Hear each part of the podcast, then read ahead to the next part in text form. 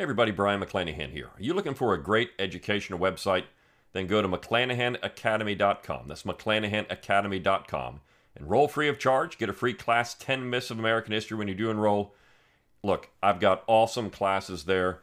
Classes on the Constitution, classes on the Civil War, classes on secession, classes on American history. A whole slew of great stuff just waiting for you.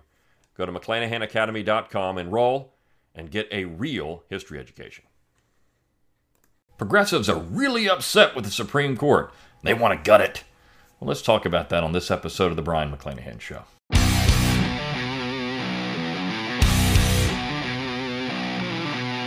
It's time to think locally and act locally.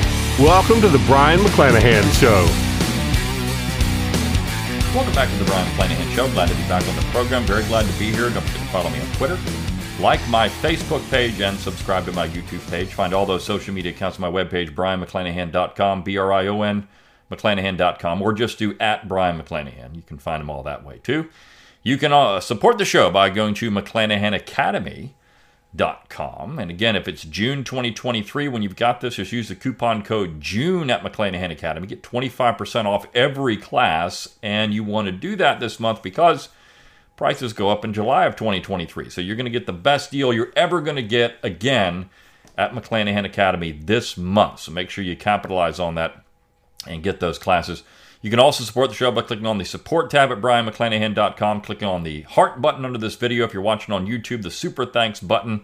You can throw a few pennies my way those way. Or you can go to Spotify for podcasts. Or you can subscribe there. You can throw a few pennies my way that way. But as always, rate, review, and subscribe to this podcast. Let people know you love it. Share it around on social media. Send me those show requests. I do want to see what you want to hear. And the more people we can get watching and listening to this program, the more Think Locally, Act Locally is going to take over. But the progressives, see, uh, have, st- have started to get this a little bit. And this is the funniest thing about it. And I don't, I, as I mentioned on this show before with Jamelle Bouie and others, I don't think their commitment to these kind of things is really rock solid. And there's something enjoyable about all of this when progressives are starting to complain about the Supreme Court, because since the nineteens, well, really since the New Deal, since the early twentieth century, in fact, progressives have used the Supreme Court to their advantage, and it's been a progressive Supreme Court that's allowed them to get just about anything they want through. You see, progressives have had really no luck with legislation, particularly at the state level, and getting what they want. So what they've done is simply use the federal courts to enforce whatever they want to enforce. Well, you can't do that, states. So you've got these unhinged leftists at places like The Nation writing really ridiculous op-eds about how the court needs to be curta- curtailed to save democracy. If we could all go back to the New Deal, when we had a good Supreme Court that actually did things that we liked, or maybe if we could go back to the Warren Court or some of these other. But you see, right now, the court isn't going that way, and the Democrats are too timid to try to stop it. The progressives don't know what to do, so we need to cut the power of the court. Well, I find all of this fascinating. I've talked about this with Jamelle Bouie, how he's written piece after piece at the New York Times talking about how the anti-federalists were worried about the courts, and maybe they were right. Maybe the courts were a real problem in American history. Maybe John Marshall did some bad things by making the, the making the Supreme Court the final arbiter of everything. But again, the fascinating thing about all, they didn't have the courts. They wouldn't have any of their agenda, really. It would have been gone. If the left did not have the courts, you would not see most of what we consider to be the leftist agenda in place today. So all the conservatives have done is simply gotten their people on the court, and they've started to undo some of it, but not really all of it, and they never will. I was even shocked with the Dobbs decision. I thought that that would never happen, that the conservatives would never have the guts to simply say, you know, this is not really a federal issue, it's a state issue, send it back to the states. They should do that with virtually everything that the court has ever done. If they just did that, I mean, the left would go into rage over this, but it would be the proper thing to do.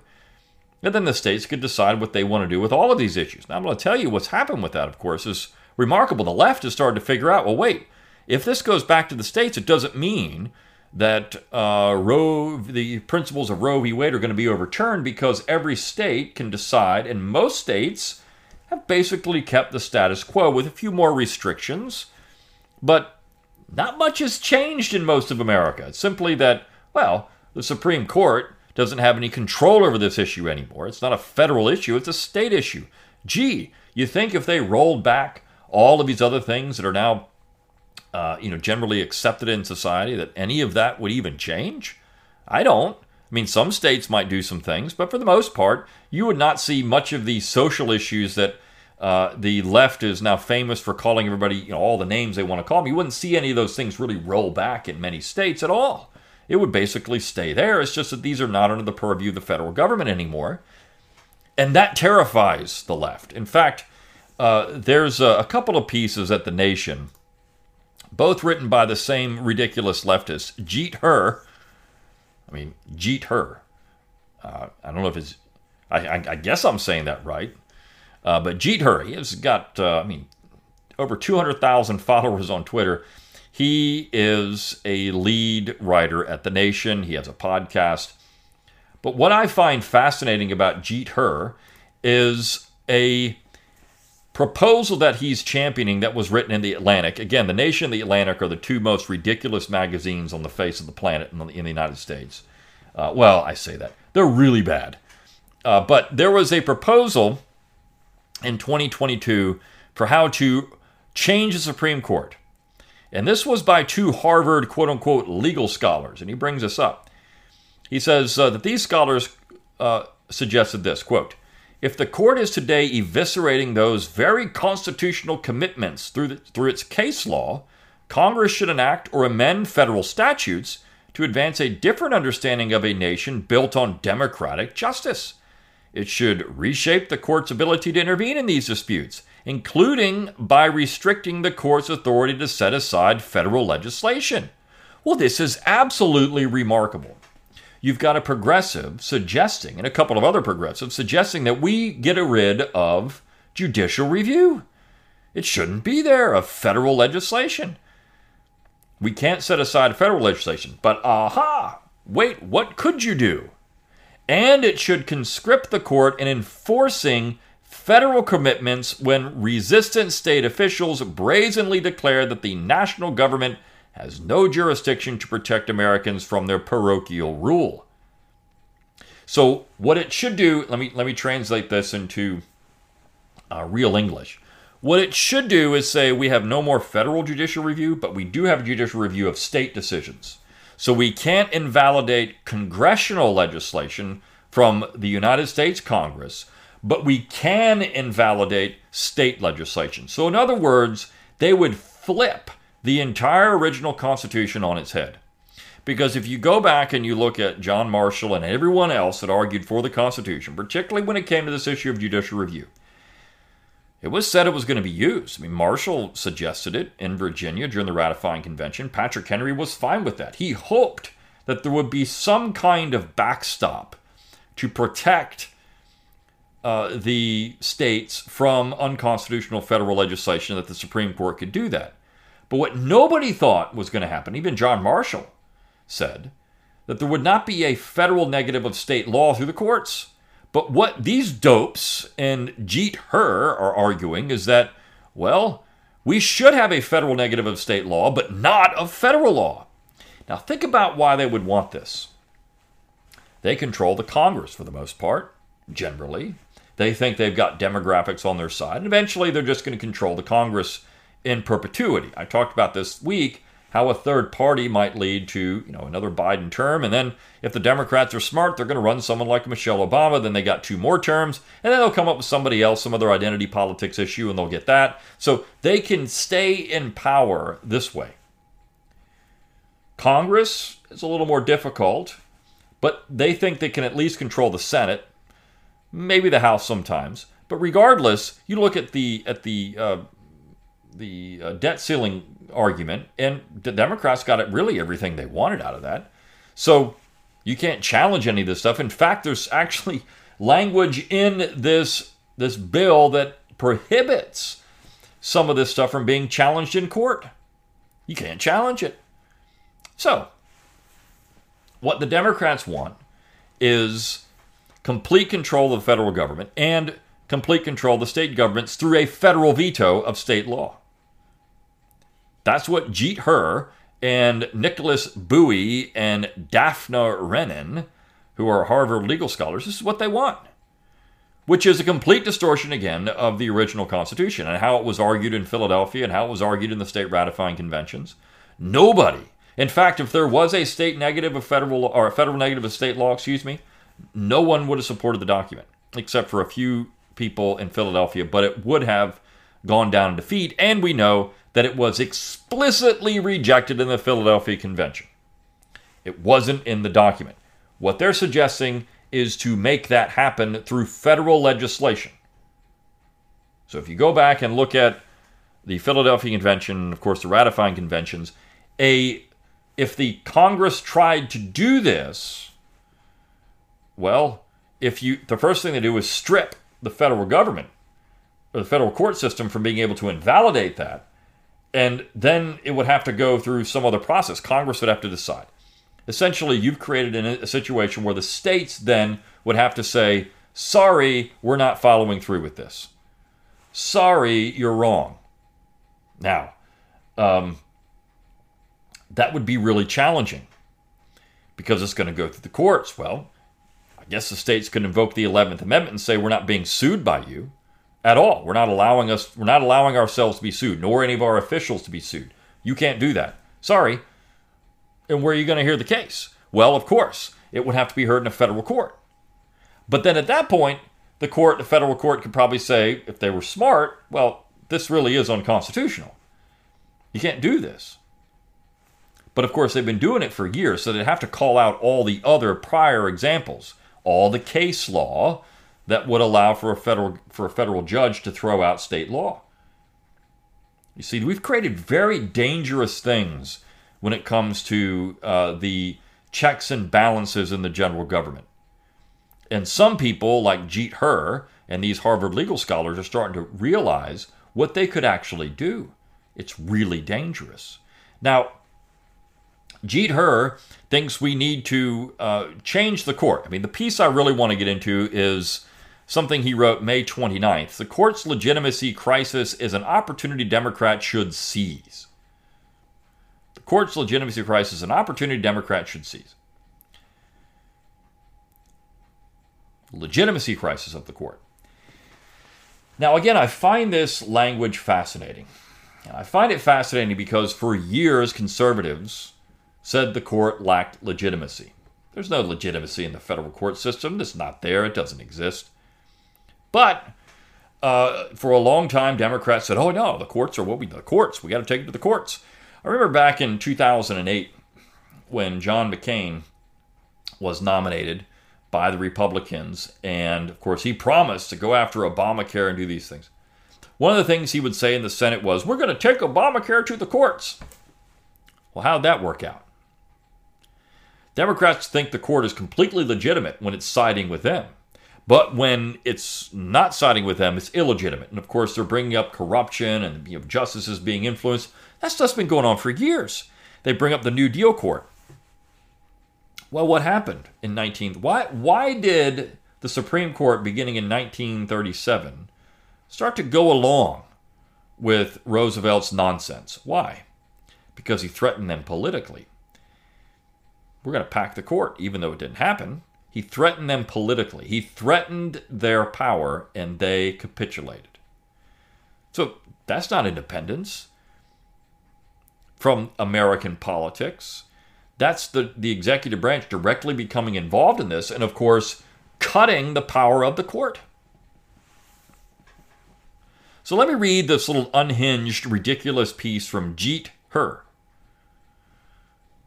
When liberals worry about the future of democracy, I mean, I get an image in my head when I, like these little, like Jeet Heer sitting around, oh my gosh, wringing his hands. Oh no, I'm worried about democracy. Oh, oh, oh.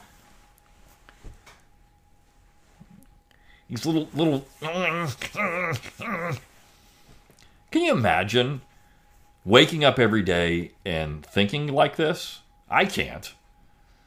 I can't. Uh, but this is what these people, I mean, these people live in this world. They worry. I lost sleep over democracy. I couldn't rest because I was worried about what the Supreme Court was going to do tomorrow. Imagine being that stupid. It's, it's fascinating in a way. It really is a mental disorder. It's a mental illness. And of course, we're legitimizing mental illness across the United States in so many different ways. But, I mean, this is mental illness. To worry about things like that. Worry about the future of democracy. They have technicolor nightmares. The orange oaf inciting an attack on the Capitol by his red cap-wearing MAGA minions, including the QAnon shaman with his ridiculous stars and stripes facial makeup.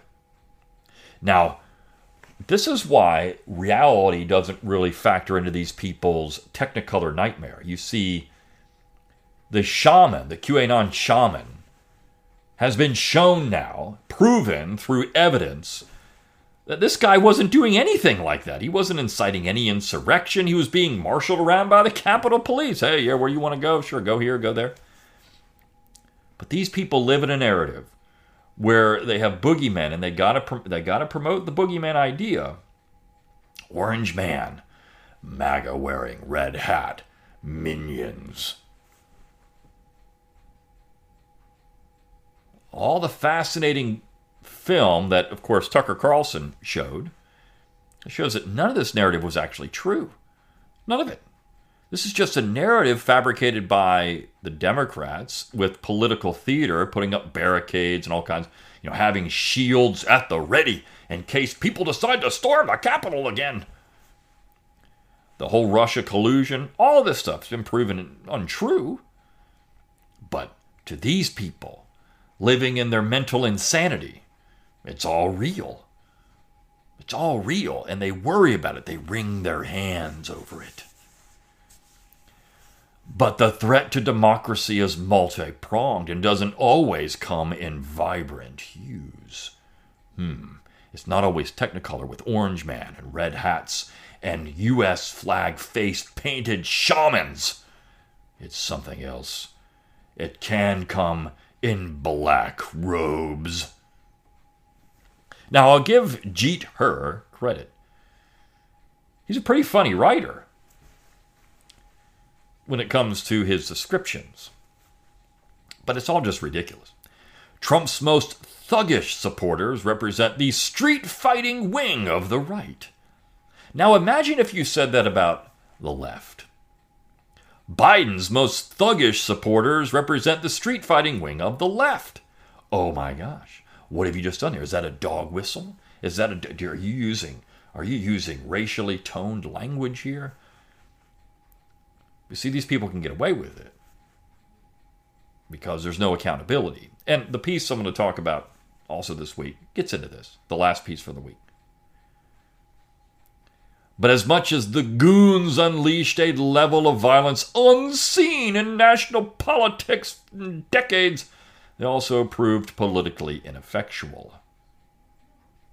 A level of violence unseen in national politics in decades.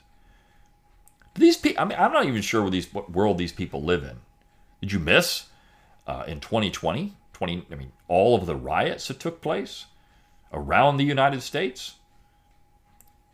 Property damage in the millions, billions, actually. Did you miss all of that? Oh. But no, no, no, no. The January sixth, twenty twenty-one insurrection was successfully thwarted. And, of course, that's what he's talking about, the political violence. These people live in a very strange, sad world. Joe Biden was duly inaugurated. The majority of the public was horrified by Donald Trump's antics.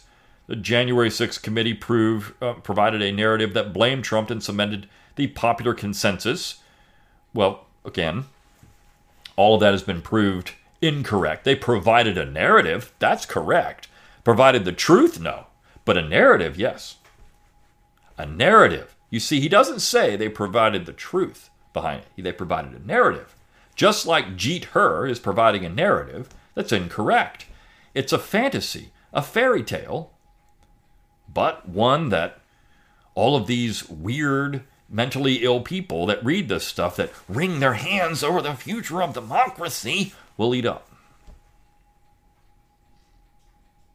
And the Democrats have successfully used the memory of the clownish coup attempt to trounce MAGA candidates in special elections in the midterm. The clownish coup attempt. What coup attempt? I mean, it, this is hilarious, but this is the world these people live in. In contrast to that abject failure, wait, let me back up here. twenty sixteen, and we'll talk about this with uh, Victor Davis Hansen's piece, who I don't, look, I agree with what he's saying, but he's missing a huge part of what he's saying in the piece I'm going to talk about. But what about all the people that called Trump illegitimate in twenty sixteen? I mean, was that a coup attempt? What about the fact that they actually impeached the man? They impeached Donald Trump on known false information. Is that not a coup? There was an attempt to remove the sitting president of the United States with falsified documents that the intelligence community knew were false, and the Congress still did it anyways. Is that not a coup? It's exactly, it's a, it's it's what it is. It's a coup. They didn't get their way, but that's what they were trying to do. So who's really instigating a coup attempt? Is it the left or the right? In contrast to that abject failure, Trump's greatest success has been in cementing reactionary power over the commanding heights of the American political system, the federal judiciary. The project to make the judiciary a bulwark of right-wing power log long predates Trump. Well, but wasn't the left doing the exact same thing? Of course. This is where Calhoun, when he was writing about these things in the eighteen fifties, or actually eighteen thirties and forties before he died in eighteen fifty, he was making the case that this is what's going to happen. The people in power, the people that have power, are going to use it. The people out of power are going to complain about it. But when they're in power, they're going to do the exact same thing. And they're going to say that they wouldn't do it, but they do. And that's exactly what the left is doing here, what this Jeet Heer is talking about. But Trump's crucial four years in the White House allowed him to appoint three Supreme Court justices, fifty-four judge, judges on the Court of Appeals, and one hundred seventy-four judges on the district courts, pushing the judiciary far to the right. What's amazing about that is while Biden hasn't had the same number of Supreme Court justices, I think he's appointed more judges than Trump did. So would Jeet Heer say that, well, Biden has done this, and he's going to push the court to the left? No, of course not. But this is the narrative, right? He's creating a narrative, just like there was a narrative created, but not the truth. And so the truth is left out of this. Unlike the MAGA mob, reactionary judges don't present a visual spectacle. They wear the black robes of respectability and exert their power in decisions full of arcane jargon. But the reactionary courts, precisely because they embody institutional power, pose a more serious threat to American democracy than even the largest mob of MAGA ruffians. Now again, look at the language that's being used here. Minions, thugs, ruffians, clowns, oafs. This is the kind of language that was used in the eighteen fifties when the left, the Republicans, were criticizing conservatives. Same type of stuff. How do you even negotiate with these people? How do you even take them seriously? You don't. You know who's a clown? Jeet Heer. A major clown. You can't take these people seriously.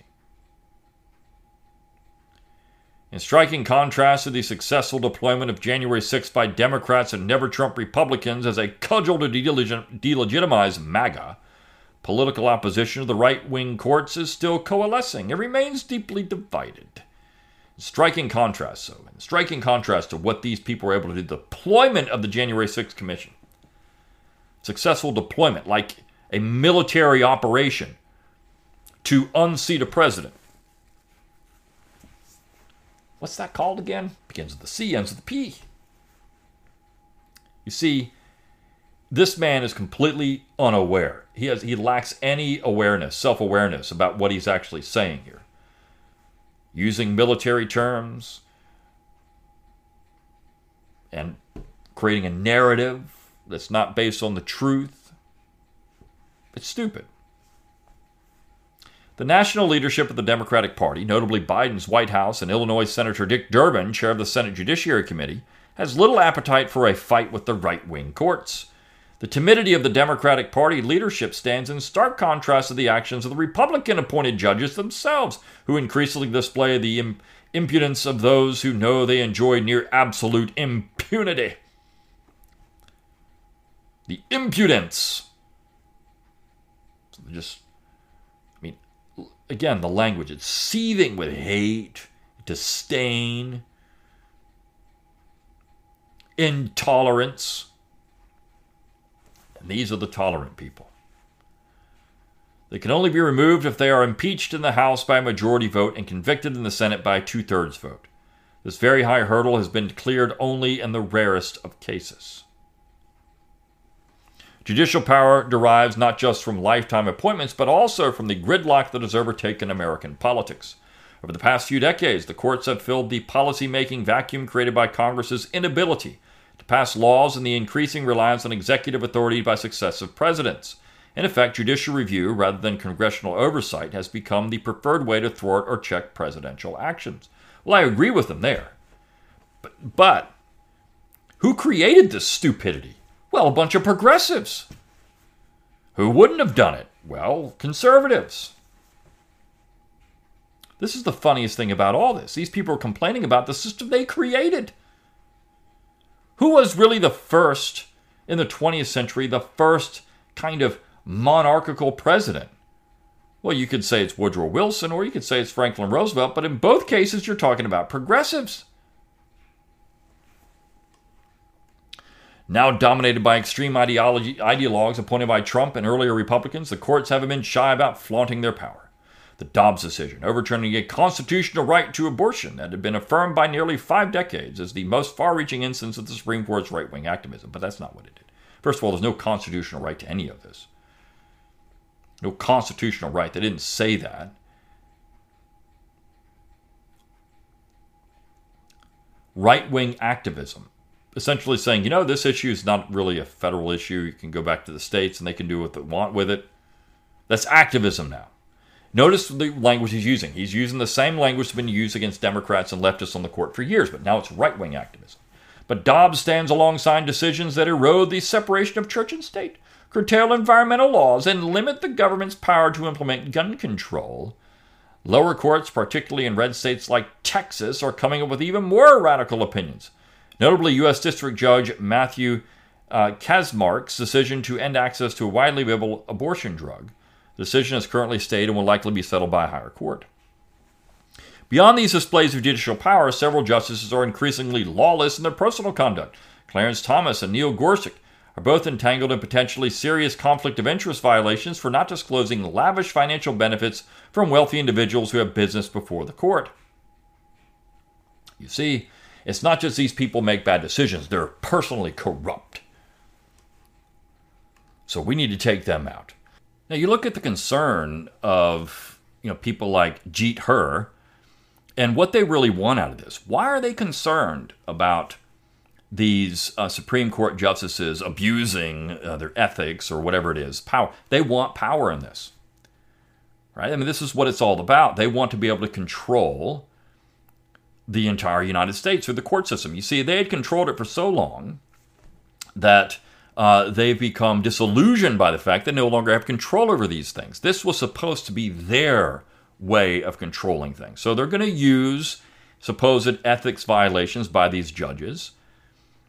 And in some cases, they probably are, but this has been the way of the court for years, even before these conservatives were on the bench, but it's something that they can, of course, target now. But look at what they're saying. You have to you have to kind of parse this out and understand what they're really doing here.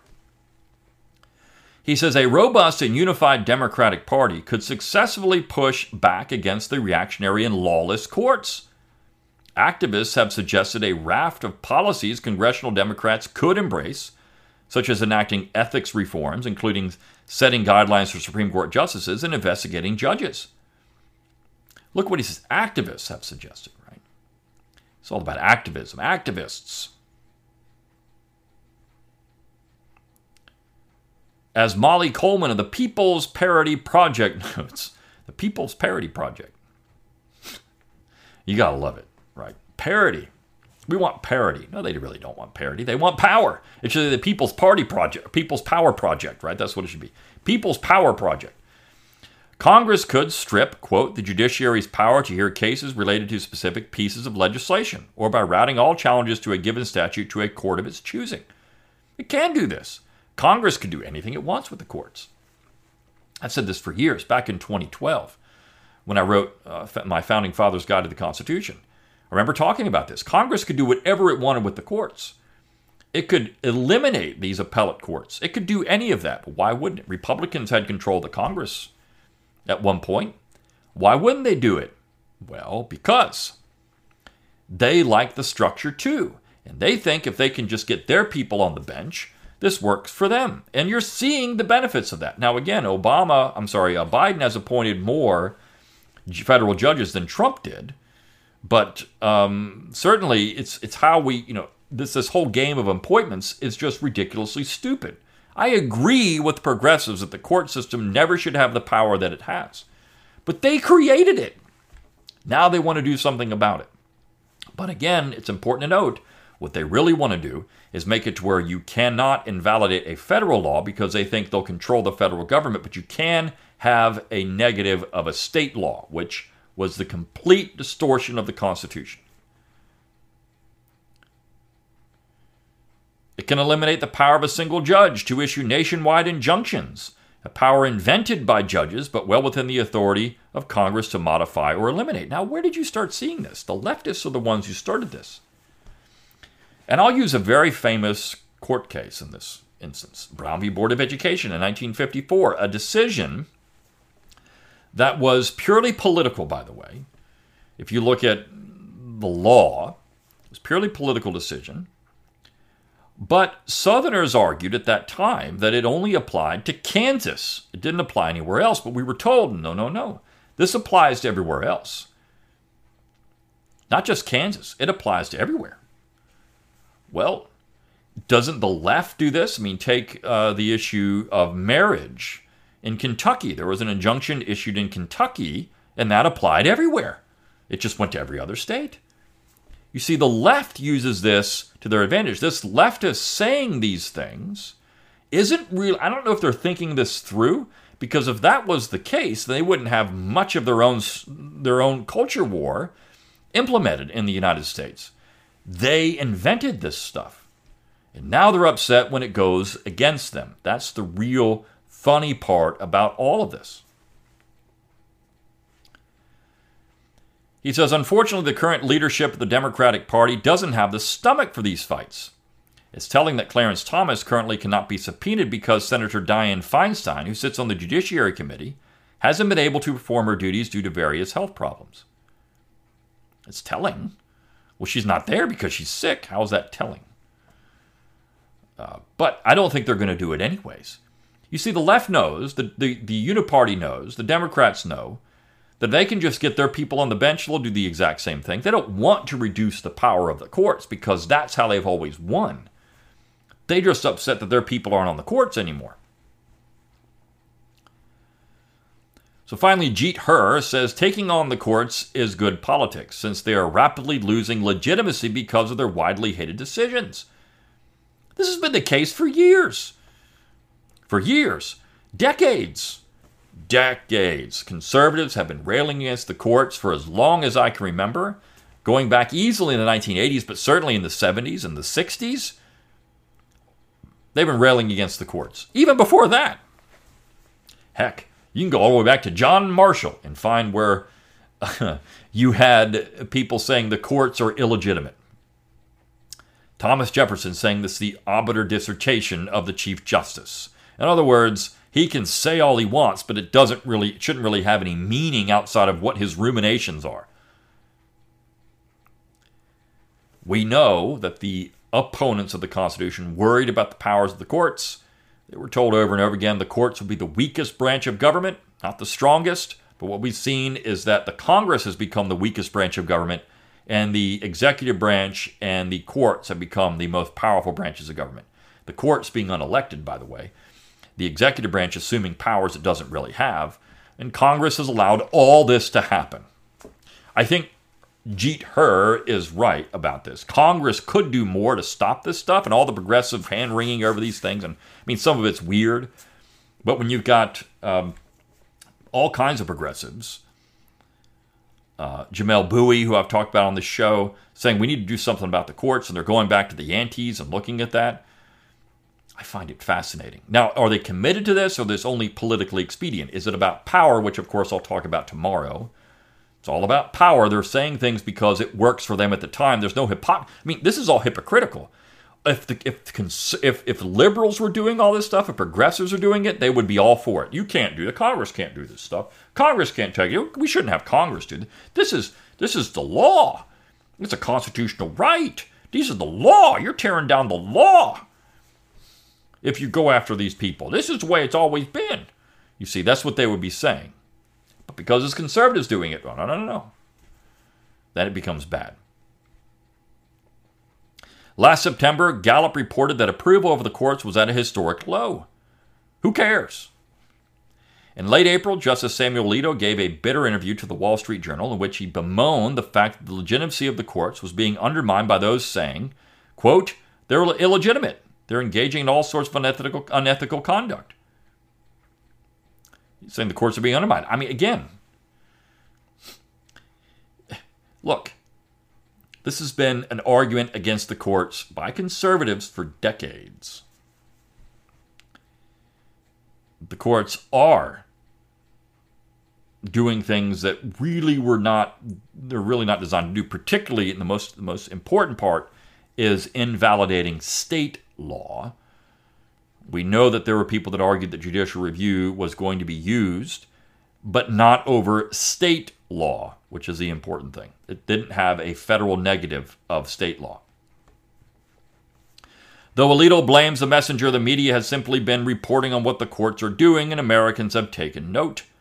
But if the Democrats make checking these lawless courts a rallying cry, such sentiment could move from a problem to decry to a golden opportunity for real change.